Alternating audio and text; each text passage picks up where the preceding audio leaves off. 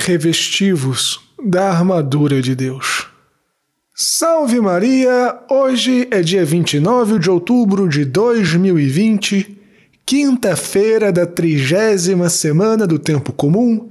Eu sou o Padre João Paulo Ruse, pároco da Paróquia Todos os Santos. Sejam mais uma vez muito bem-vindos às minhas redes sociais. E antes de nós começarmos o sermão de hoje, não esquece de deixar o joinha, de fazer um comentário, de compartilhar este sermão nas suas redes sociais. Estas coisas muito simples ajudam muito o alcance do nosso apostolado. Curta também a página da Paróquia Todos os Santos no Facebook e no Instagram. Se inscreve no meu canal no YouTube e marca o sininho das notificações. Ajuda o nosso YouTube a crescer para que ele se torne também uma fonte de receita para nossa paróquia. Assina o meu podcast Contramundo. E se você tem visto valor no meu apostolado, se ele tem te ajudado, faça uma doação e ajude a nossa paróquia Todos os Santos. Deus te abençoe e salve Maria!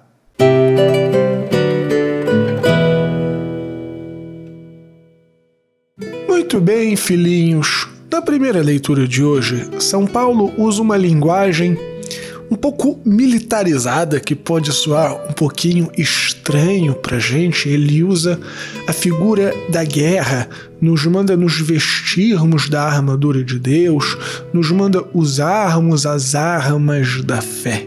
E indica que o nosso combate não são contra as forças deste mundo, mas sim são contra as forças das trevas e que estas sim aparecem nas forças desse mundo que são hostis à igreja. É mais ou menos o que eu tenho dito em alguns sermãos passados e também no comentário das notícias.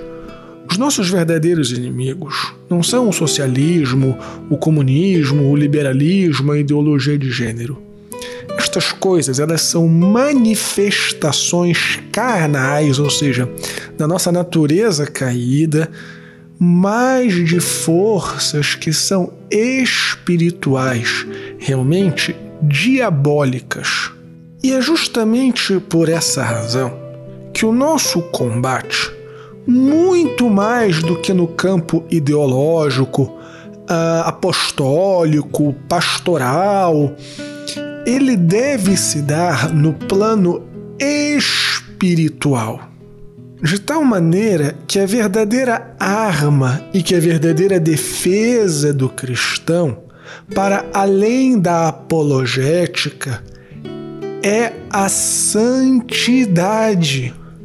Por isso que se nós quisermos realmente lutar contra as forças do mal, muito além de conhecer a doutrina, evidentemente sem excluir o conhecimento da doutrina, mas muito além disso, deve ser a oração e a coerência de vida. E é claro que nem assim nós venceremos todas as batalhas.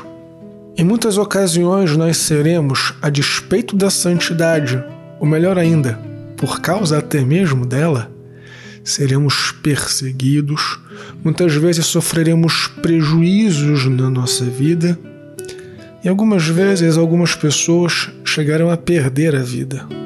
Se nosso Senhor Jesus Cristo foi perseguido, se o sangue do Cordeiro foi derramado pela nossa redenção, tenho certeza que nós também seremos perseguidos, que nós também seremos mortos, ou figurativamente, moralmente, ou seremos realmente mortos.